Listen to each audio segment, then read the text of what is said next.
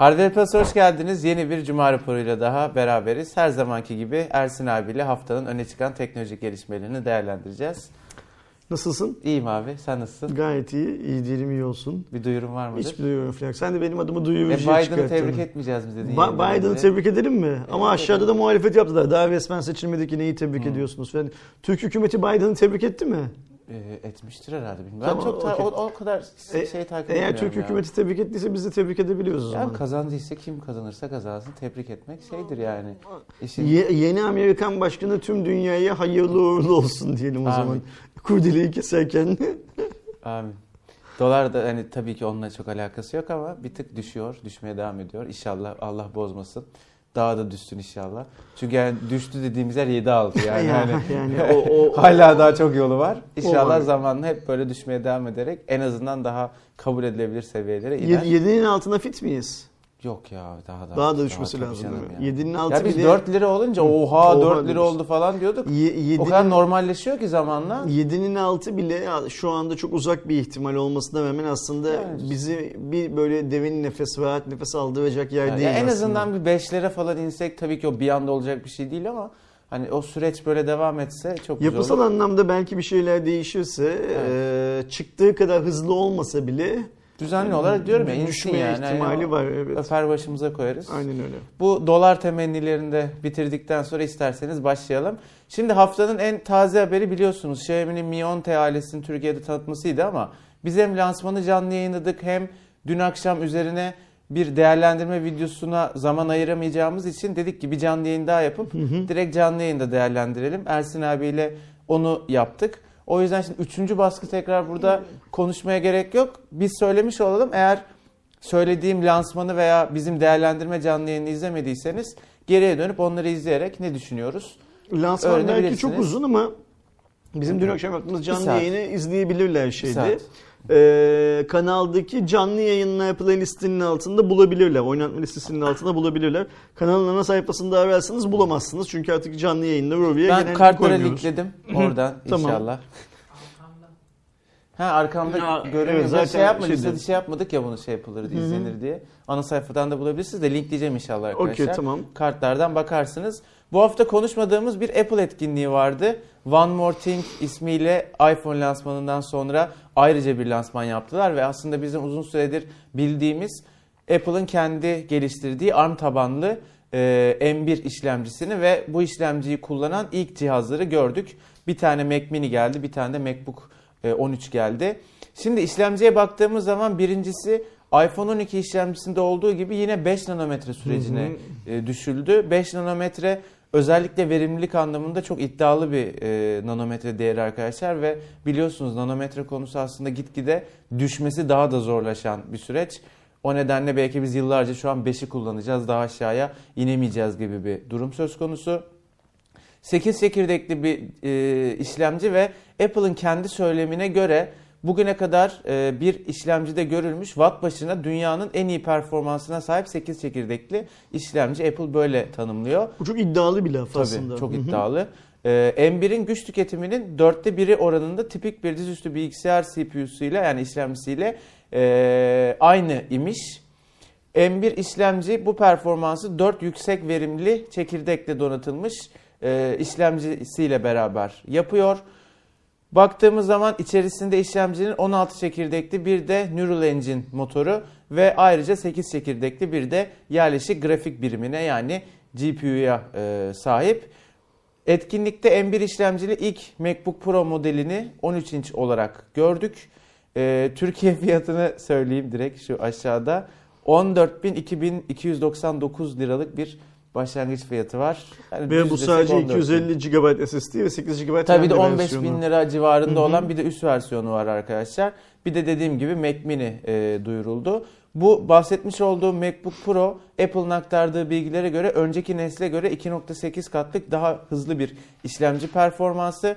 Grafik tarafında ise 5 kat daha yüksek bir performans sağlıyormuş. Aradaki farkı anlamak için böyle bir kıyaslama yapabiliriz Apple'ın söylediğine göre.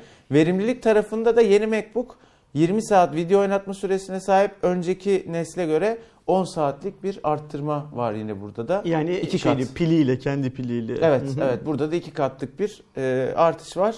Genel olarak durum bu.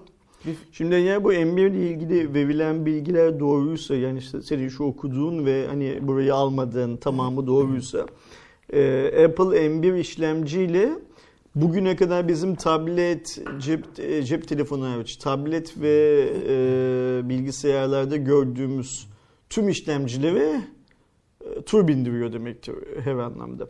E, fiyatının yüksek olması çok normal. E, acaba Apple ne yapacak mesela? Bunu ne zaman yaygın olarak tüm ürünlerinde kullanmaya başlayacak? Buradaki önemli nokta o. Bir yandan e, bunun yanında daha zayıf kalan işlemcilerle ürünü üretmeye devam edecek mi? Yani Bana bugünden kalırsa sonra... yeni ürünler artık hep bu tarzdaki kendi işlemcileriyle çıkacak Şimdi gibi geliyor. böyle olursa eğer bu süper bir şey. Şu anlamda süper bir şey. Diğer işlemci üreten markaların da şirketlerinde, teknoloji şirketlerinin de ya da Apple'ın söz konusu ürünlerini rakip ürünler çıkartan işte Samsung'du, Lenovo'ydu, HP'di filan gibi şirketlerin de kendilerini bir an önce sınıf atlatma, atlamak zorunda bırakacak bir yaptırım olur bu. Ama yok Apple bunu numunelik olarak bir iki pahalı modelde yani zaten pahalıyız. Daha pahalı bir segment oluşturalım orada da bunu koyalım. Biz yine alttan alta eski teknolojiyle yolumuza devam da edelim derse o zaman işte pazarın kendi şartları gereği insanlar M1 işlemcili cihazla, insan dedim diğer markalar, M1 işlemcili cihazlarla rekabet etmek yerine Apple'ın diğer cihazlarıyla rekabet etmeye başlayacaklar. Ve o da şey tarafında, bizim son kullanıcıya yansıyan tarafta bir kısır döngüye neden olacak. E, lansmanda anladığım kadarıyla bu konuda kesin bir şey söylenmemiş. Yani biz hani bugünden sonra Yok, üreteceğimiz tüm cihazlarda M1 kullanacağız falan filan diye böyle bir vaatleri olmamış. Bakalım görelim. Bence Apple'ın buna geçmesi bizimki gibi fiyat duyarlı ülkelerde kısa vadede bir e, belki pazar kaybına neden olur Apple'ın. Çünkü hani fiyatlar bir anda yükseleceği için falan ama uzun vadede e, Apple'ın çok daha performanslı, çok daha pil tüketimi anlamında optimum cihazlara sahip olduğu algısının da muazzam bir şekilde altını çizer. Ya ben şu an Türkiye için şöyle görüyorum. Tabii ki yurt dışında hani alım gücü tam ne kadar insanlar hani dolar bazlı orada bu fiyatlara ne kadar rahatlıkla çıkabiliyorlar bilmiyorum ama Türkiye için hem bu işte yeni MacBook Pro hem de e, M1 işlemcisini kullanan Mac Mini gibi modeller işinden para kazanan yani daha doğrusu kullandığı bilgisayarı işi için kullanan ve oradan para kazanan insanlar için çok şey seçenekler. Yani pahalı bile olsa adam ya bir işte şeyin e, balıkçının tekne alması gibi falan bakıyor. E, Türkiye'de de yine o kitleye hitap edeceğini düşünüyorum. İşte grafik tasarımcısı, işte video kurgulayan adamı, farklı işler yapanı falan. Eğer bilgisayarı onun iş yaptığı şeyse ve ona zaman kazandıracaksa bu hız, kolaylık kazandıracaksa Çok haklısın. 14-15 bin lirayı veriyor. Ama tabii Amerika'da belki daha genel kullanım için de alınabilir bir seviyededir. O alım gücüyle Tabii yani alakalı şimdi biraz vergiler daha. çıktıktan sonra Amerika'daki fiyatının ne olduğunu falan bilmiyorum açıkçası. Ama Ya bir şey de direkt konusuna- 7'ye böyle hani 7 lira desek öyle. fiyatı. 2000 7'ye dolar yapıyor. böyle yani. Şey, Yine e, pahalı Amerikalı için de 2000 dolar. Hmm. Bilmiyorum yurt dışı fiyatları 2000'i bulmuyor galiba bu arada. Amerika'da alınır 2000 dolar ve böyle bir cihaz alınır. Zaten Amerika'da 2000 dolar ve böyle bir cihaz alınabildiği için liseden başlayarak bütün üniversitelerde, liselerde çocukların ellerinde iPad'ler, Evet. e, MacBook'lar, Mac Pro'lar falan var. E, bu söylediğinde çok haklısın. Yani Türkiye'de de parasını bilgisayarından kazanan ya da zamanını bilgisayarından kazanan insanlar için 14.300 lira verilmeyecek bir para aynen, değil. Aynen öyle. Devam ediyorum. Bu hafta işlemci tanıtan ve önemli bir işlemci tanıtan bir diğer şirkette Samsung'da arkadaşlar Exynos 1080 isimli yeni işlemcilerini duyurdular. Şimdi yapısına baktığımız zaman bir tane büyük, 3 tane orta, 4 tane de küçük çekirdekten oluşan yani toplamda 8 çekirdekli bir işlemciden bahsediyoruz. 1 artı 3 artı 4 mimarisini kullanıyor. Performans gerektiren işlemler için en büyük çekirdeğimiz Cortex A78 tabanlı ve 2.8 GHz hızında. Yüksek performans gerektirmeyen nispeten daha dengeli işler için kullanılan 3 adet 2.6 GHz'lik Cortex A78 tabanlı yine e, çekirdeğimiz var. Yüksek verimlilik ve en az güç isteyen gündelik kullanımlar için de 4 tane 2 GHz sahasında çalışan bu sefer Cortex A55 tabanlı çekirdeklerimiz var. Genel yapısı bu şekilde. Wi-Fi 6 ve Bluetooth 5.2 destekliyor. Ee, bağlantı konusunda tabii ki en yeni teknolojilere sahip. İçerisindeki GPU'ya baktığımız zaman Mali G78 GPU'su var. Burada Manhattan V3 standartı kapsamında genel GPU performansının 2.3 kat arttırdığı, arttırıldığı belirtiliyor önceki modele göre. Ee, pazarlamadan sorumlu Samsung'un başkan yardımcısı J.Y. Lee Vivo'yu stratejik bu işlemci için ortak olarak duyurdu ve Hı hı. çok büyük ihtimalle bu işlemci kullanan ilk e, modeli de Vivo'dan göreceğiz. O anlaşıldı. İşlemcide 5G desteği de var. Bunu da söyleyelim evet, gömülü aynen öyle. olarak. Yani buradan şunu anlıyoruz. Bu işlemci aslında üst segment bir işlemci Tabii. her şeyden önce. Ve biz büyük bir ihtimalle Samsung'un bu işlemciyle birlikte Exynos'taki isimlendirme sistemini e, bırakıp Nvidia tek- gibi oldu. ba- baştan işte 1080 diye bir yerden tekrar başladığını ve bu 1080'in üstüne ve altına yeni işlemcileri herhalde konumlandıracağını varsayıyoruz. Vivo'yu stratejik ortak olarak belirtti ama Vivo tarafından işte ilk kullanacağımız Exynos'lu ya cihaz o şu zamanda e, e, çıkacak filan gibi bir açıklama gelmedi. Şu an zaten Samsung'un işlemci anlamında e, Med- e, Meizu ile bir anlaşması var. Yani her yıl bir ya da iki tane cihazda e, artık e, talep Samsung'dan mı geliyor, Meizu'dan mı gidiyor bilmiyoruz. Meizu, e, Exynos işlemciler Meizu kullanıyor Aynen. zaten. E, bu anlaşma sona mı eriyor Meizu anlaşması? Onun yerine Vivo mu geçiyor? Yoksa Meizu ile birlikte Beraber Vivo'da mı? mi? Onu Aynen. da bilmiyoruz şu anda. Çünkü eğer ikisi birlikteyse Samsung bir şekilde işte hep şu hep konuştuğumuz hani cihaz pazarı sıfırlanan Çin'e komponent olarak nasıl şu anda Xiaomi'nin çoğu e, fotoğraf çıkarttığı cep telefonunun fotoğraf modüllerini, kamera modüllerini Samsung veriyorsa işlemcilerle de oraya girip yani Çin'deki iyi toplam pazar yani. Çin'deki toplam karlılığını pazardan dışarıya şutlansa bile, kovulsa bile yani kovulsadan kastım pazar payı sıfırlandığı için neredeyse dışarıya atılsa bile artık orada doğru düzgün cep telefonu satamasa bile karlılığını böyle sürdürecek diye Yani anlıyorum. ki bellek şeyi mesela sektörü Samsung'un çok para kazandığı Çok böyle bir de sektör şöyle bir şey var. Bir cep telefonuna baktığımız zaman ana unsurlar zaten işlemciyle kamera modülü yani maliyet unsuru o.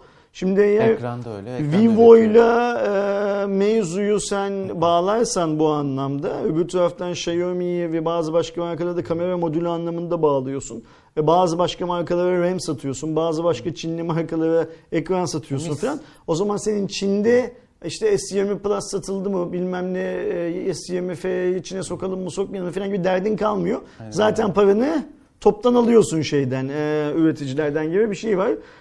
Kerem burada e, bu işlemciyi kullanan ilk Samsung cihazın hangisi olacağının açıklaması yapılmadı Yok değil mi? ya, ben bildiğim Mesela şimdi ben bunu tekrar ama. beklerdim. Yani şimdi S30 deseydiler atıyorum birkaç ay sonra göreceğiz Evet. diye anlardık. Yıl başında falan Aha. görecektik. Ama ne zaman göreceğiz şimdi mesela bu işlemciyi bilmiyoruz. Yani benim için önemli olan şey o.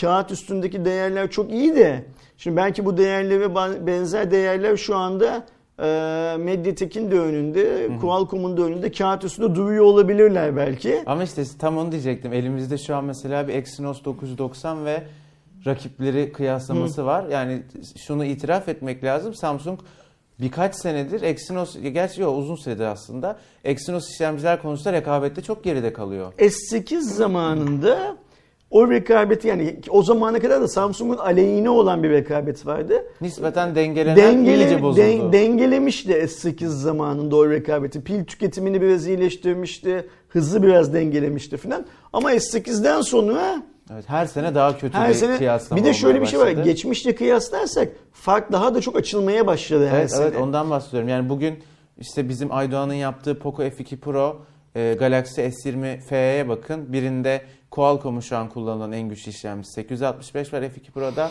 Birinde Exynos 990 var. Yani bu S20 ailesinin tamamına güç veren e, şeyler var. A- Doğuş da arkadan iki tane söylediğim cihazın kutusunu gösterdi de ona gülüyorum. Burada bırakmışlar kutuları. Pilde inanılmaz bir tüketimde fark var. İşlem ve GPU performansında çok ciddi fark var falan. Yani bu kadar birbirine yakın iki işlemcinin Şimdi segment olarak böyle fark çıkartmaması Aydoğan'ın gerekiyor. o videosu çok güzel bir video. Evet ben de çok Ee, beğendim. ben bugün teknolojiyle ilgiliyim diyen herkesin Apple cihaz bile kullansa yani oradaki iki platformda neymiş bir işi bile olmasa şey. bakması izlemesi lazım. Fakat orada izlerken şöyle körü körüne izlememek lazım. Yani, Aa işte Antutu'da skoruymuş bilmem ne de PC Mark'ta skoruymuş falan gibi değil. İnsanların arkadaşların şeyi düşünmeleri lazım. Şimdi bu işlemci mesela atıyorum şöyle bir şey söylüyoruz ya e, Exynos Qualcomm'dan performans olarak aşağıda kalıyor. Exynos güç tüketimi olarak da aşağıda kalıyor. Demek ki bu şartlar altında biz Exynos'u hızlandırmayı başarsak güç tüketimi çok daha fazla artacak. Yani bunu orada kar- karmaşık lazım. bir durum var orada. Yani Samsung tabii ki Exynos'u hızlandırabilecek teknolojiye sahip bir şirket ama adamlar bir açmaz içindeler şu anda. Belki de o yüzden her şeyi yıkıp sıfırdan bir seviyeye başlıyorlar. İşlemciyi hızlandırdığın zaman pil tüketimin de artıyor. E, pil tüketimini yavaşlatayım dersen, azaltayım dersen zaten şu an çok pil tüketiyor. Onu biraz optimize edeyim, aşağı çekeyim bu sefer performansın düşüyor. Ama işte yapan nasıl yapıyor her, o zaman yani? Her anlamda Qualcomm'dan tokadı yiyorsun. Ee, ve o video, Aydoğan'ın yaptığı o video sadece işlemci pil performansı falan anlamında değil, birçok anlamda e, neden Snapdragon'lı cihazların e, Exynos'lu cihazlardan e, daha iyi performans gösterdiklerini şey yapıyor, ortaya seviyor. Ve bir yandan da Samsung'un Türkiye'deki bütün içerik üreticilerine Snapdragon göndererek aslında bilerek veya bilmeyerek nasıl hatalı, nasıl insanları yanlış kafasında şeyler oluşturabilecek bir iş yaptığında bence Şimdi göstermiş bu, oluyor. buradaki en güzel tespit bizim katıl grubundaki arkadaşlardan, Telegram'daki yani katıl grubunda katıla, katılan arkadaşlara Telegram'da bir gruba katılma hakkı da veriyoruz ya ayrıca. Orada. Hangisinin söylediğini hatırlamıyorum. Şöyle bir şey söylemişti. Ee, ne zararı var bunun diye sordum. Ya ben ya da birisi. Yani hani Samsung işte Snapdragon'ı iyi vermiş şeye, medyaya falan diye. O da şöyle bir şey söyledi. Bu işten dedi anlamayanlar dedi. O videoları izleyip Ve sonuç değişiyor sonuçta. o- Aynı cihaz Çok iyi yani. cihazmış diye gidip alıyorlar dedi. Ama aldıkları cihazla izledikleri cihazın aynı cihaz olmadığını bilmiyorlar. aynen, aynen. Ve çok iyiydi bu cihaz filan ya da hayatları boyunca onlara bir kötü yanını göstermese bile cihazın hep şey diyorlar. Benim telefonum çok iyi, benim telefonum çok iyi diyorlar dedi. O bakış açısıyla baktığın zaman çok haklı tabii ki. Evet. Burada yani muazzam bir şey var. Kandırmaca var. Ve ne yazık ki kanan tarafta sen ben bu videoyu izleyecek kadar teknolojiyle Yok işte, ilgili adamlar kötü. değil. Ee, Almayı düşünüp S20 inceleme a- yazıp aynen öyle. görecek olan insanlar. o- onlar ne yazık ki. Devam ediyorum. Benim bu hafta sevindiğim haberlerden Türkiye Cumhuriyeti Merkez Bankası kısaltılmışını yazdığım için bir adı çıkmadı. FAST isimli bir sistemi hayata geçiriyor. Nedir bu sistem? Açılımı fonların anlık ve sürekli transferi ismi e, açılımı. 18 Aralık itibariyle pilot olarak e, kullanıma başlayacak. Aslında teknik olarak şu arkadaşlar bu sayede normalde biliyorsunuz başka bir bankaya EFT yapamıyorduk saat 5'ten sonra veya hafta sonu. Bu sistemle beraber artık yapabileceğiz ve açıklanan ilk bilgilere göre kullanıcıların TC kimlik numarası, e-postası veya cep telefonu numarasıyla banka bilgisi eşleşmesi de yapılabilecek. Sanıyorum ki böyle işte IBAN'ını al falan filan yani isimle Aynen bir öyle, şekilde ya da bir bir. TC kimlik numarasıyla falan e, şeyini bulabileceğiz. Ee, ve böyle bu, bu, bu sayede de oluyor. Mesela şimdi Bursa'da mı Yalova'da mı ne yaşayan Ersin Akman diye bir arkadaş var. Onun Vodafone faturaları sürekli bana geliyor maille. Bundan sonra ona para gönderdikleri zaman da bana gelecek. Öyle tahmin ediyorum. Yani Güzel, çünkü onun güzel. Garanti Bankası ekstresi bana geliyor. Vodafone faturası Çok bana geliyor. hikayeler duyuyorum. Ee, İsim benzerliğinden yanlış geliyor. Bugünden sonra bekliyorum ki birileri Ersin'e para gönderdiği para zaman geldi diye, bana göndersin. Parayı da bana göndersin diye Güzel bir beklentim var. Burada tabii şöyle bir şey var Kerem şimdi. Ben komisyonu merak ediyorum. Tam oraya gelecek. EFT sistemi çok haklısın. Belli bir saatten sonra EFT yapmamıza izin vermiyor. Mesela bazı bankalar saat 4'ten sonra 5'e kadar EFT yapmana izin veriyorlar ve bunu geç EFT adı altında başka bir fiyatlandırmayla ücretlendiriyorsun. Yani mesela atıyorum gündüz 1 liraya EFT yapıyorsan 4 ile 5 arasında 2,5 liraya EFT Kutuya yapıyorsun filan yani. gibi. Heh, bu fast sistemi, fonların anlık ve sürekli transferi sistemi bankaların bizden daha çok para alması için mi yapılan bir hikaye? Ee, yoksa Merkez Bankası bunu bir hizmet olarak mı sunuyor? Mesela keşke Merkez Bankası'nın yeni başkanı zaten daha çok yeni ba- başkanı oldu ve büyük bir tane bu fast sistemi kendisi göreve gelmeden Tabii önce kurgulanmıştır. İlk işlerinden bir tanesi bir televizyon kanalına çıksa fast sisteminin bankalar tarafından nasıl uygulanacağı konusunda Merkez Bankası'nın bakış açısını tüm Türkiye ile paylaşsın. Yani böyle şeyleri illa Cumhurbaşkanı'na, başbak artık başbakanımız yok da Cumhurbaşkanı'na falan bırakmaya gerek yok. Bürokratlar kendi yaptıkları şeylerin arkasında durup anlatabilmeliler. Ve Ve mesela Çok da yakın tarihte başlıyor pilot uygulama. Aynen öyle çok yakın tarihte başlıyor. Şimdi sistem çok güzel. Temelde her Türk vatandaşı başka bir Türk vatandaşına 7 gün 24 saat para transferi yapabilecek. Sistem bunu şey yapıyor, gerektiriyor. Sabah 9 akşam 5 bilmem ne filan kısıtlarımız olmayacak. Ama şimdi bunu A bankası 3 liraya, B bankası 0 ve C bankası da 15 liraya yaparsa iş bence o zaman yine e, başka e, rantların oluşması için ortaya atılmış bir sisteme dönecek. Mesela sana geçenlerde anlattım bu şeyi. Şimdi mesela çoğumuz M-Para, Cepte filan gibi EFT'ye para Evet. verilmeyen sistemleri kullanıyoruz artık günümüzde. Niye? Çünkü internet bizim sürekli elimizin altında cep telefonumuzda filan filan yenilikçi. Masrafı ödemek istemiyoruz İşimize de geliyor birçok özelliğiyle. Kampanyası Ee, var, işte kredi kartı var. alıyorsun ilk yılsına adam geriye iade yapıyor parayı. 3 kuruş yani az bir para bile olsa veriyor. O Gönlünü alıyor. para çıkarken Ha, para giriyor. Filan yani. filan. Şimdi geçenlerde hatırlıyorsun bir tane araba satışı oldu. Konya'dan bir arkadaş buraya İstanbul'a geldi araba almaya. Ba- ismini söylemeyeyim ama Türkiye'nin en büyük bankalarından bir tanesinde çocukcağız Konya'da restoran işletiyormuş. Buraya bir para gönderdi. Telefonda konuşuyorlar bankasındaki kendisine bakan şubedeki arkadaşla. İmza lazım falan işte kardeşim gelsin atsın filanlar filanlar filan. Sonra kardeşi bunu aradı geriye. E, Konya'daki şubeden İstanbul'a para göndermiş için çocuktan 150 lira masraf aldılar mesela banka. 150 lira. 150 lira nedir Allah aşkına ya? Yani hani altı üstü para veriyor. Çocuğa dedim ki ya dedim sen niye sen dedim ne iş yapıyorsun? İşte restoran falan filan. Hani dedim niye emparayla ya da de- te, cepte teple hani böyle bir şey. Abi dedi biz dedi Konya'nın işte bir kasabasındayız dedi. Bize dedi yok ki öyle bir banka dedi. Yani bu var dedi. Ben her gün dedi işte restoranın Ama zaten o bankanın şubesi de yok ki zaten. ben her gün dedi restoranın hasılatını toplayınca arabaya binip evime giderken Yatırıp. e, o ATM'den bu bankaya yatırmak zorundayım. O kadar parayı cebimde taşıyamayacağıma göre. O yüzden bu bankayı kullanmak zorundayım. Şimdi mesela düşünürsen Anadolu'da bu arkadaşımız gibi farkında olmadan ya da farkında olsa bile mecburiyetten öpülen o kadar Tabii çok vatandaşımız yani. var Ve ki. öyle böyle ya bir kere de şey olmuştu ya hatta Yıldıray abi Empara şirket Empara'da değildi de o yüzden Empara'ya taşıdı. Bir havale yapmış ve şey galiba doğru hatırlıyorum değil mi? Kendi bankasına yapmıştı ve böyle saçma sapan yani bir ufak bir para gönderiyorsunuz 10-15 lira falan sizden kesinti alıyor ya uyuz olup çıkmıştı mesela. Yani bu sadece haklı. kurumsal yani o bu arkadaşımızın ya da Yıldıray'ın örneğindeki kurumsal bireysel tarafta da mesela işte bu emekli maaşlarını bizden alın filan deyip insanlara o kadar sonrasında farklı farklı hesap işlem Evet, ücretleri evet, bilmem evet. neleri filan filan şey Ya geçen ediyorlar ki. hafta tarihin en büyük Bitcoin transferi gerçekleştirildi. Hatırlamıyorum tam bulurum yani tweet'i var bende RT ettim çünkü. Tam komisyonu buradan alırsınız da milyar dolarlık neredeyse mal taşınıyor. 2 dolar mı? 2 3 dolar mı? dolar mı ne? komisyon Komisyon. Yani bu teknoloji aslında var artık. Yavaş yavaş bitiyorsunuz.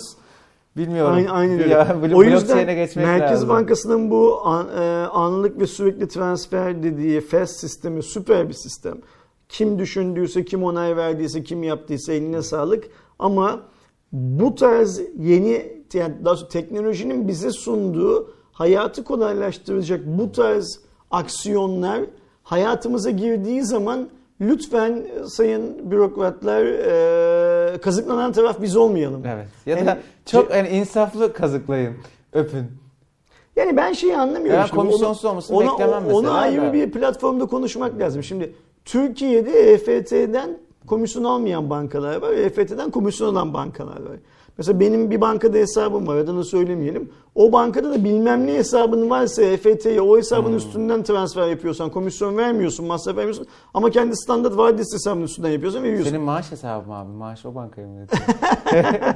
Ee, ben eski, eskiden bu söylediğimiz bankanın çalışanıydım çok Hmm, eskiden. ben sen, biliyorum, Sen biliyorum, benim geçmişte biliyorum. bankacılık yaptığımı biliyorsundur. biliyorum biliyorum. Okey, Bu tamam. muhabbetinde de konuşmuştuk ya Tamam. abi. Ee, o ta oradan kalan hesap. Yani eskiden çalıştığım bankayı şey yapıyorum, e, adres diyorum aslında. Şimdi demek ki bu iş ücretsiz yapılabiliyor. Evet, evet. O zaman ücretsiz yap. Adam seçiyorlar. işte. Yani aynı ha bir adam seçiyor. Adama da diyor ki bak diyor senin diyor bizim bankada iki hesabın var. Şundan yaparsan tokatlarım, bundan yaparsan Tokatlamam. e, tokatlamam diyorlar. Böyle bir mantık olabiliyor mu Allah aşkına Evet, ya? bence de abi çok artık bunun bir standarta bağlanması lazım. Ve bu Çünkü bazı sta- banka çok oluyor mesela bazı banka az oluyor. Lan bu göre yani? şimdi soracak olursan Türkiye Cumhuriyeti Merkez Bankası'nın tabii ki böyle bir standardı var. Diyor ki işte 100 binde bilmem kaçı geçemez şudur budur falan dedi. A- Artık bence Merkez Bankası'nın. Bu yeni sistemlerle kurdu. Çünkü sonuçta bu altyapıyı Merkez Bankası kurup bankaların şeyine veriyor, kullanımına veriyor. Ee, bu yeni sistemle artık almayacaksın kardeşim de mesela ya da mesela şunu yapması lazım. Abi mesela Empara diyelim ki. Hani e, hepimiz herkes biliyor ikimizin de Empara'da hesabı olduğunu söyleyelim şey yapalım diye. Empara mesela bizden yılda 5 lira şey alsın, masraf alsın. Ee, her şeyi bedava versin. Yani Empara zaten her şeyi bedava veriyor da Aynen. başka banka için söylüyorum. Yani kendini Aynen, Empara formuna zaten şey olur. kendini Empara formuna çevirsin. Aynen. Benden yılda 5 lira. 1 Ocak her yılın 1 Ocağı'nda 5 lirayı kessin benden. Ben bileyim ki ben bu bankanın EFT yapacağım, havale yapacağım, döviz alacağım, satacağım, şunu yapacağım. İşte her neyse kredi kartımı ödeyeceğim, elektrik faturamı ödeyeceğim filan filan filan filan. Ve her yıl 5 lira ödeyeceğim buna. Ve kullanacağım. O zaman yiyorsa bankalar karlılıklarını bu seviyede tutsunlar. Yani bu, bugün bazı bankaların bilançolarına bakıyoruz. Ee, bankacılık işlemlerinden para kazanmış. Yani bankacılık işlemi dediğim yani bankanın esas fonksiyonu nedir? Ee, sanayiye can vermektir. Yani uygun kredi oranlarından kredi vermektir. Esas fonksiyonu. Bankanın esas fonksiyonlarından birisi budur. Şimdi bakıyorsun adam gerçek e, bankacılık işlemlerinden bir kar yapamamış. Nereden kar yapmış? Kambiyo işlemlerinden, yani döviz alış satış işlemlerinden kar yapmış. Abi tamam da sen şimdi mesela Sayın Cumhurbaşkanı bazı konularda çok haklı. Hani bu döviz lobisi falan diyor ya. Ulan sen geldin burada şube açtın diye e, Türk lirasının aleyhine sürekli alsat sürekli alsat yapıp buradan kar etmen e, pes yani hani. Ya da mesela başka kar Orada etmeyen- kullanıcı üzerinden de çok para kazanıyorlar. bir Çünkü diğer- inanılmaz makaslar var. Diğer burada. fark ettiği şey yaptığın ne derler para kazandığın yer müşterilerinden charge ettiğin para. Arkadaşım senin işin bankacılıktan para kazanmak. Yani Evet, bana ama- kredi kartı veriyorsun diye bu kredi kartına yıllık 170 lira benden para alacaksın 200 lira her neyse. Sonra ben bunu gideceğim Kerem'in pastanesinde kullandım diye Kerem'den de ayrıca para alacaksın. Ya Yüzde şey var ya kaç. işte mesela işte çarşı mağazaları diyeyim böyle sokakta işte tek her şeyi alabildiğim mağaza. Mesela ona ürün satarak mı para kazanıyor? Bence faizden para kazanıyorlar. Yani uzun süre taksit yaparak normalde 3 liraya satacağı ürünü mesela 4 4,5 Hmm, liraya anladım. Tabii o, o başka bir yöntem tabii Türkiye'de. Ya Yani o da onun gibi bir şey bu yani. şey açık hesap çalışma, Evet senetle evet bilmem ne yapma. çarşı, car, kur yok bilmem ne Anladım, falan anladım ne onlar. söylüyorsun. Ha- Haklısın, haklısın bu konuda. O yüzden Merkez Bankası sağ olsun teknolojiyi yakından takip ediyor, bir şeyler yapıyor. Ama ne olur şu yaptığı şeylerin bize değen tarafının da sivri değil, biraz böyle küt küt olmasını sağlasınlar lütfen. Devam ediyorum. Bu yılın 3. çeyreğiyle alakalı çok bilindik bir araştırma firması olan Canalis'in raporu yayınlandı. Buna göre Xiaomi Apple'ı geride bırakarak mobil pazarda üçüncülüğe yerleşti. 2020'nin ilk aylarında şiddetlenen pandemi süreciyle beraber global üretimdeki e, düşüş zaten arkadaşlar bizim de e, konuştuğumuz bir konuydu. Üçüncü çeyrekte bir toparlanma mevcut ve Yıllık bazda %1'e kadar bu düşüş e, gelmiş durumda. 348 milyon adetlik bir toplam cihaz üretimi varmış 3. çeyrekte. Verilere göre Huawei'nin yaşadığı yükseliş trendi 3. çeyrekte sonlanırken Samsung ve Xiaomi Çinli şirketten kalan e, boşluğu hızlı bir şekilde doldurmuyor. Yani Huawei'den kalan e, boşluğu doldurmuş olarak görünüyor. Samsung tekrar pazar lideri. Şimdi geçen yıl Huawei arkadan geldi, Apple'ı geçti. Bu yılda Xiaomi arkadan geliyor, Huawei'yi Evet, geçiyor aslında. Huawei'nin çünkü mevcut sorunları nedeniyle Xiaomi Tabii şimdi bu zaten. Biden e, hükümetinde o mevcut sorunlar ne derece kalacaklar onu göreceğiz şey anlamında. E, Yani kimin işine yarayacak o hikaye onu göreceğiz. Bu Kerem burada ama şöyle bir şey var esas dikkat edilmesi gereken şey. Arkadaşlar bizim web sitesindeki haberi ya da Kanal Çok Ses'in kendi arada. web sitesindeki rapora Çok baksınlar. uzun. Alttan öyle bir e, şey geliyor ki e, Çinli akını Çinli abi? geliyor. Bak şimdi Lenovo bile listede bak düşün şimdi Lenovo teorik olarak Motorola'yı satın aldıktan sonra cep telefonu işinden dünyanın birçok bölgesinden çıktı. Çıkmış haliyle bile Lenovo en altta. Onun üstünde Realme, onun üstünde Oppo, onun üstünde Vivo, onun üstünde Apple. İlk İlk kez saydığın üç Çinli zaten Hı. aynı şirket Aynı. aslında. Yani bağlı oldukları grup aynı öyle. yani. Apple Amerikalı, Xiaomi Çin, Huawei Çin, Samsung Koreli. Yani bu aşağıdan gelen tazyiğin önünün alınabilmesi mümkün değil şu şartlar Evet, altında. evet. Ama yani bence Çinliler hak ediyor da yapacak bir şey yok. Yani senin söylüyor Realme, Vivo, Oppo. Zaten ya- aynı grubun ya-. Şimdi bu listeye daha detaylı baksak daha aşağıda bir yerlerde de OnePlus'ı görürüz Tabii, büyük bir kesin. ihtimalle. Ee, Allah Apple'ın ve Samsung'un yardımcısı olsun. ya gerçekten yani benim en sevdiğim iki şirketin yardımcısı olsun Allah. Bu arada arkadaşlar şimdi Xiaomi geçti dedik. Üçüncü sıraya e, yerleşti dedik. Türkiye ile ilgili de bir tweet attılar. O tweet de aslında Türkiye'de biraz olay oldu. Oluyor. Üstüne Tweet attılar. Samsung basın Üstü- bülteni göndermiş bir de falan. basın bülteni gönderdiler o tweetle ilgili. Xiaomi? Xiaomi ha. Ha benim Bir- ondan bir haberim yok. basın Görmedim ama şeyi yani- biliyorum. Samsung'un buna cevap olarak hayır o öyle değil falan diye. Yani Samsung Türkiye'nin yaptığı şey çok acemice. Şöyle çok acemi. İlk önce kendilerine yakın hissettikleri bazı isimleri kulaklara bir şeyler fısıldamışlar. Sonra o ya- yakın hissettikleri insanların sesinin yeterince çıkmadığını e, yani ya da yeterince çıksa bile aslında o insanların o kadar da büyük bir etki alanlarının olmadığını gördükleri zaman da e, olayı dışarıdan izleyip yani bu olay sabah oluyor. Xiaomi çünkü sabah saat 9.30-10 gibi. Geçen hafta Cuma günü. Aynen, biz biz Cuma bu Cuma günü çekerken çekerken, oluyor. Aynen. O yüzden haberimiz olmuyor bizim. Konuşamıyoruz. Yani tam bu saatlerde oluyor. Sonra saat 1.30-2 filan gibi kendilerine yakın hissettikleri 4-5 tane isme telefonla ulaşıyorlar. Diyorlar ki ya böyle böyle bir şey olmuş işte biz bundan haberdarız filan filan. Ama oradaki rakamlar aslında çok da doğru değil. Akıllı olan adamlar sormuşlar nesi doğru değil? Ya işte o yasal olarak Türkiye'de satılanlar değil, Türkiye'ye sokulanlar. Sevkiyat. Abicim tamam biz Türkiye'ye cep telefonunu çöpe atmak için sokmuyoruz ki zaten kullanmak için sokuyoruz. Yani şunu söylemeye çalışıyor Samsung aslında. Paralel ithalatta, normal ithalatta bunun içinde. E tamam bunda bir şey yok. Paralel ithalat gayri resmi bir şey değil ki bu ülkede. Yani ben tasvip etmiyorum eyvallah.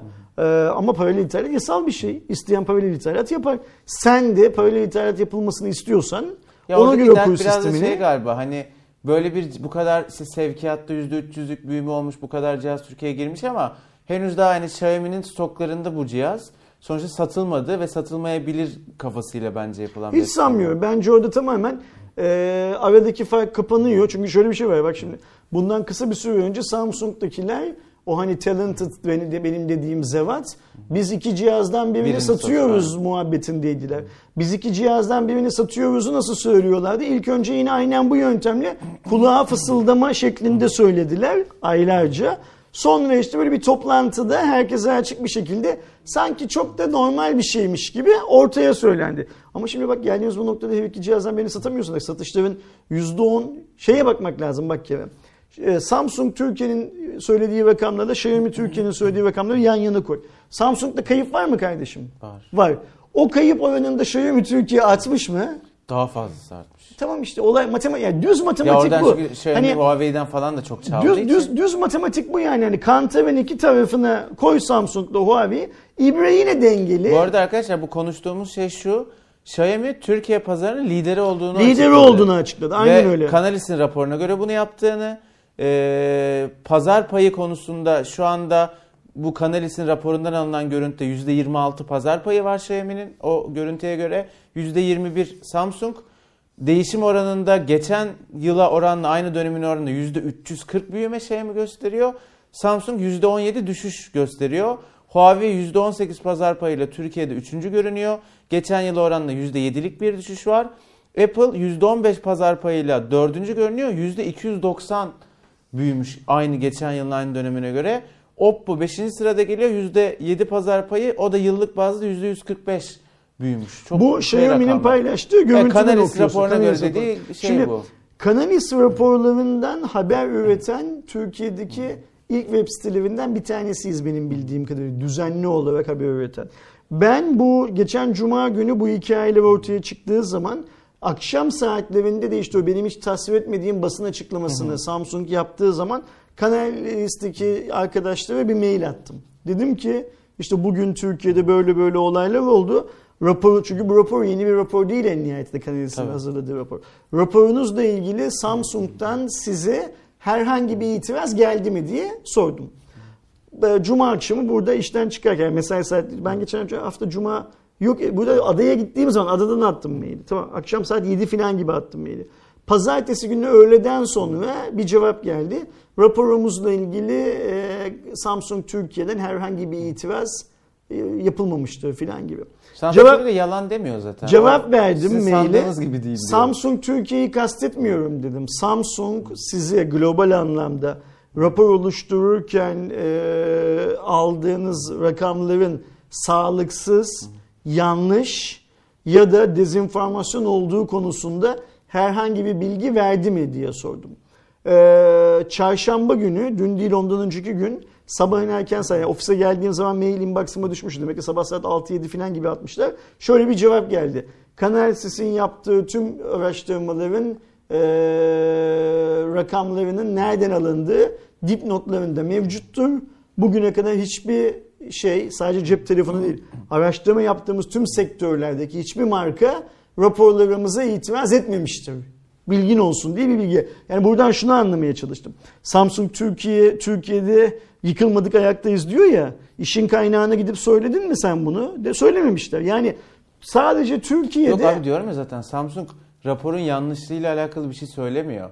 Samsung'un basın açıklamasında diyor ki bu ülkeye sokulan adet. Bunu satmadılar. Hala satışta biz birinciyiz. İşte bana sorarsan, diyorlar. bana sorarsan Adamlar ka- aslında bir şey yalanlamıyor Ka- yani. kafa Şey- karıştırmaya çalışıyorlar bana sorarsan. Yani olaya diyorum ya yine aynı şey. Şöyle bakmak lazım. Samsung Türkiye'de satışlarını düşürmüş mü arkadaşım? Düşürmüş. tabii ki düşmüş. Xiaomi'nin satışları yükselmiş mi? Yükselmiş. İş bu kadar basit. Ya Keza zaten- Apple'ın satışlarının yükseldiği gibi. Keza Huawei'nin satışlarının düştüğü gibi. Keza Oppo'nun satışlarının yükseldiği gibi. Yani bunlar e, şeyin Amerikalılar şey fact yani hani Evet, evet. gerçek artık. Abi Üzerinde- zaten mantar gibi her tarafta Mi Store açıldı. Ee, insanlar şu an Türkiye'de uzun zamandır ekonomik sıkıntılar içerisinde olduğumuz için ister istemez ekonomik ve iyi telefon algısının çok iyi oturduğu Xiaomi'ye çok gidiyor. Hani falan filan bu çok normal yani geçmişte de bu Bak arada. şimdi, Hiç veri olmadan da ben büyük Hangi sektörde yani. olursa olsun herkesin yani satıcının da alıcının da saygılı olması gerekiyor. Saygı çok önemli. E, rakibine de saygılı olacaksın. Rakipten kastım sen mal almaya gittiğin zaman senden başka o malı almaya çalışan adam da senin rakibinde son kullanıcı olarak. Tedarikçine de sa- saygılı olacaksın. Medyaya da saygılı olacaksın. Herkese saygılı olacaksın. Yani eğer saygılı davranmazsan hangi sektörde olursan ol böyle ufak ufak işte oradan Xiaomi çıkar bilmem nereden başka birisi çıkar filan filan seni hiçbir yerde yaşatmazlar. Saygısızlık yapmayacaksın. Bence geçen hafta Cuma günü Türkiye'de yaşadığımız olay her anlamda saygısızlıktır. Yani şöyle de saygısızlıktır.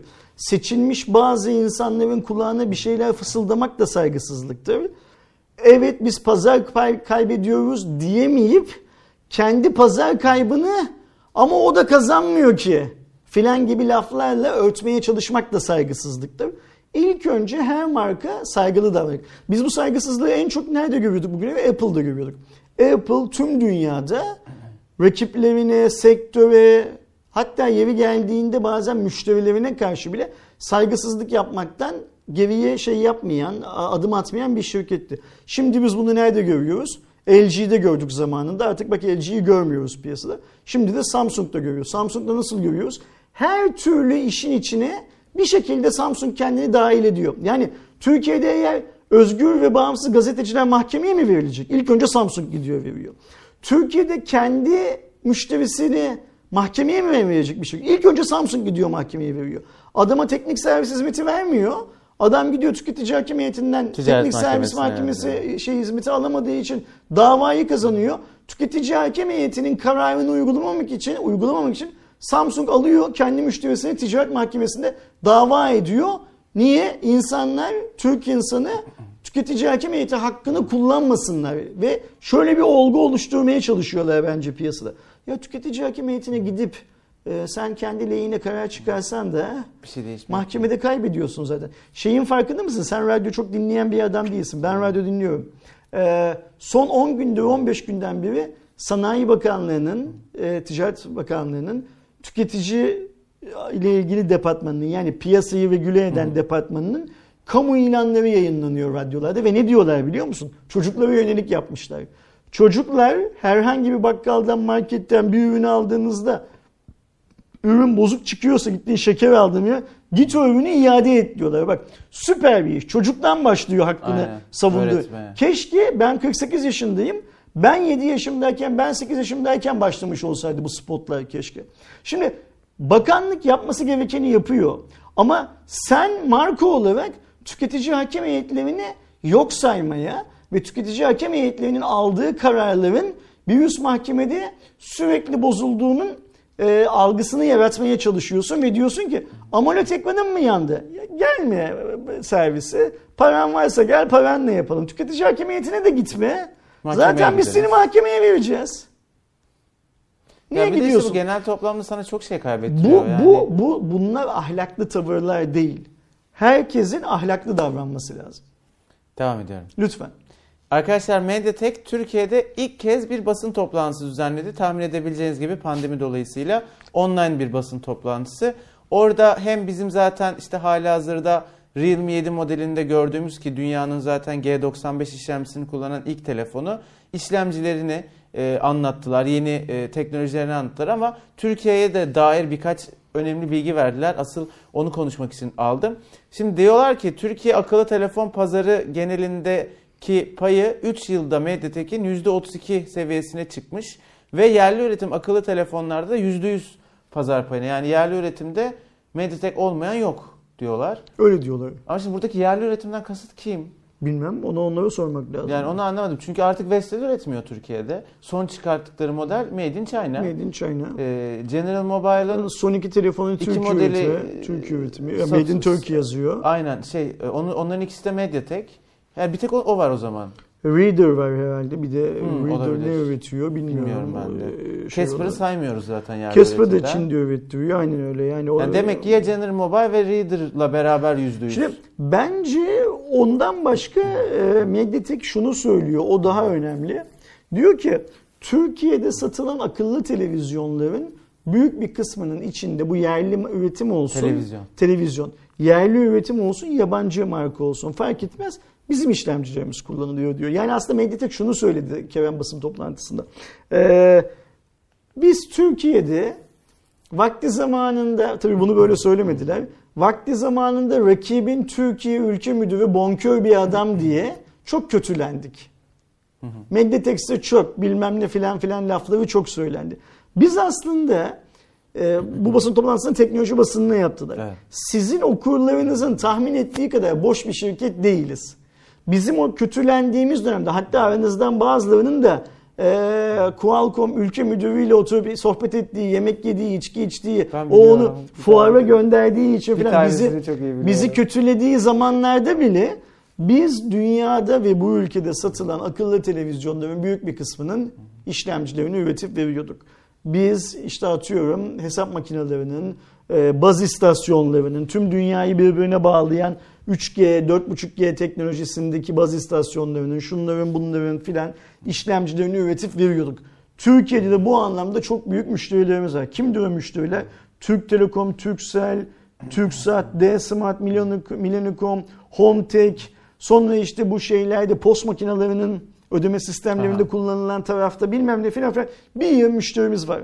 Global anlamda artık cep telefonu tarafında da güçlü olmaya karar verdik. Biz zaten çok güçlü bir şirkettik. Yıllardır bu işi yapıyorduk. Yani Qualcomm'dan filan önce bile bu işi yapıyor olabiliriz biz. Yapıyorduk başka segmentlerde.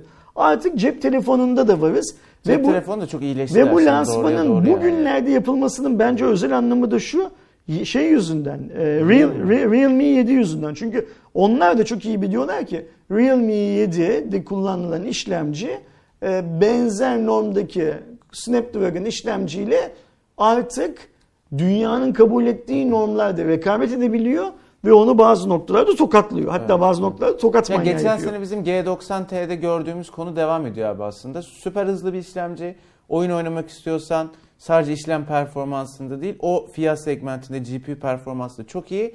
Bir tık fazla pil tüketiyor. Geçen yıl e, Note 8 Pro yani Ama Note- 95'te yine eski kadar da kötü değil o zaman. Note onu 8 söyleyeyim. lansmanından sonra şey demiştim. Hmm, hatırlıyorum. Ee, bu Xiaomi dedim seve seve kendi fanlarını Mediatek sever Sevdir hale hale getirecek getirecek, dedim. aynen. Bak şimdi yavaş yavaş insanlar e, niye sadece Türkiye'de Qualcomm'un daha doğrusu şöyle bir şey var. Algı Qualcomm'un lehine değil oluşturulan algı Türkiye'de. Algı Mediatek'in aleyhine. Yani Qualcomm'un şu an Türkiye'de ofisi bile yok. Adamlar Türkiye'yi bırakıp Gittiler, kaçıp gittiler. gittiler. Ama ofis buradayken göreve ilk devralan arkadaş Mediatek'in aleyhine öyle bir çalışma yaptı ki yani kendisini övmek yerine Mediatek'i o kadar kötüledi ki ürünlerini. Ve o zaman da gerçekten Mediatek ürünleri o kadar kötüydü ki. Ha, tam ben onu. O zamanlarda Casper, Raider, e, General Mobile, Vestel gibi markalar o kötü ürünlerle sırf daha ucuz olsun diye o kadar çok model piyasaya çıkartıp Türk insanını o kadar çok mağdur ettiler ki oluşturulan o suni algıyla piyasadaki gerçekler örtüşünce insanların kafasında gerçekten Mediatek çöp imajı kaldı. Abi bu şey gibi işte asla günümüzde Android kullanmayıp Android'i kötüleyen ama abi en son ne Android kullandın dedi işte S3 mini diyen bir adam var. Adam öyle bir ağzı yanmış ki zamanında işte S3 mini'den işte o, o tarzdaki farklı markaların telefonlarından falan herif tövbe etmiş. Bir daha da geçmemiş. Şimdi biraz o dediğin yılların şeyi hala Mediatek'te yaşanıyor. Onun problemi var yani.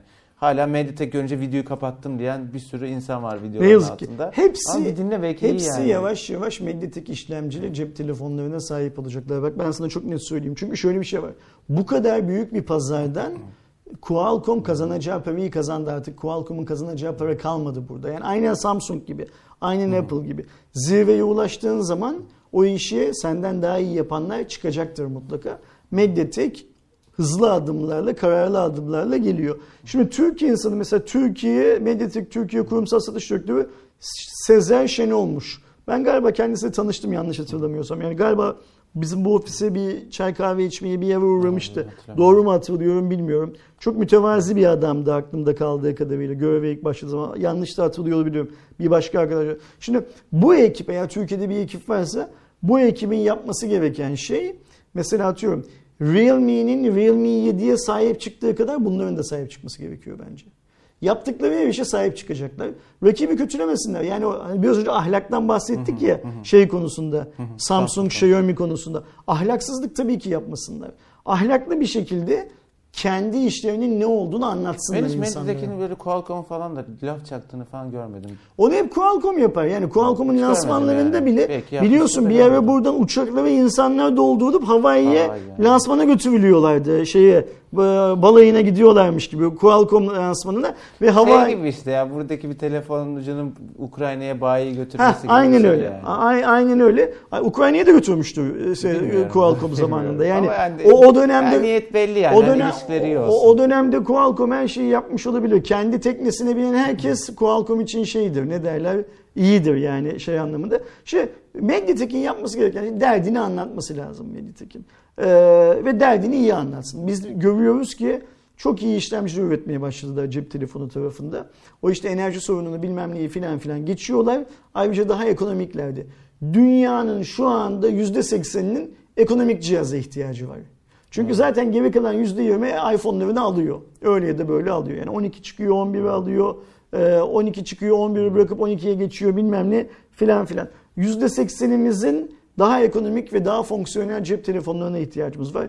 Lütfen Mediatek Türkiye ekibi bilmiyorum kaç kişi e, hiç bir fikrim yok. E, çok çalışsın. Yani ben ba- güzel haber yani. başkaları, falan yapmaları da başkaları adımıza 10 iyi. saat çalışıyorsa bu arkadaşlar bir, bir yıl, bir buçuk yıl 15 saat Mediatek çalışsın. Tayvan şirketi değil mi abi? Doğru hatırlıyorum. Hı hı. Tayvan merkezi. Merkezi Tayvan olmayabilir ama o şey uzak Ha, doğulu diye biliyorum ben Okey, de. Bak Tayvanlı diye biliyorum. ben Ya de. şundan Neyse. Tayvan olmayabilir diyor. Ben bu Tayvan'a geliş gidişlerimde hani bir iki kere Tayvan Ticaret Bakanlığı'nın falan misafiri oldum ya. Orada hiç böyle bannerlerde falan Mediatek e, mesela Nvidia ile çok gurur duyuyor Tayvanlılar. Nvidia ne kadar bir Tayvan şirketi olması bile ama kurucusu Tayvan doğumlu Tayvan olduğu- merkeziymiş, Tayvan aynen. merkeziymiş. Doğru okey. hatırlıyorum. E, O şeylerde o hani misafir olduğum yemeklerde toplantılarda falan Mediatek logosunu gördüğümü hatırlamıyorum. Ne yalan söyleyeyim ama çok Nvidia logosu görüyordum. Hatta onlar da şey diyorlar Nvidia'nın sahibi bizden. Hani şirket Amerikalı ama sahibi bizden falan Onu da yapıyorlar. sahiplenmiş. Tayvanlıysa süper. Öyle. Daha çok çalışsınlar Hmm, ve markaları Türkiye'deki ofislerini e, Mediatek'in bu yeni ve başarılı işlemcilerine sahip olan cihazları Türkiye'ye getirmeleri konusunda cesaretlendirsinler. Daha ucuza daha Aynen iş öyle. işlevsel telefonlar artsın. Aynen öyle. Arkadaşlar bu haftalık Cuma Rapor haberleri bu şekildeydi. Bu son haberimizde. Umarız keyifli olmuştur sizin için de. Bir sonraki Cuma Rapor'da görüşürüz. Hoşçakalın.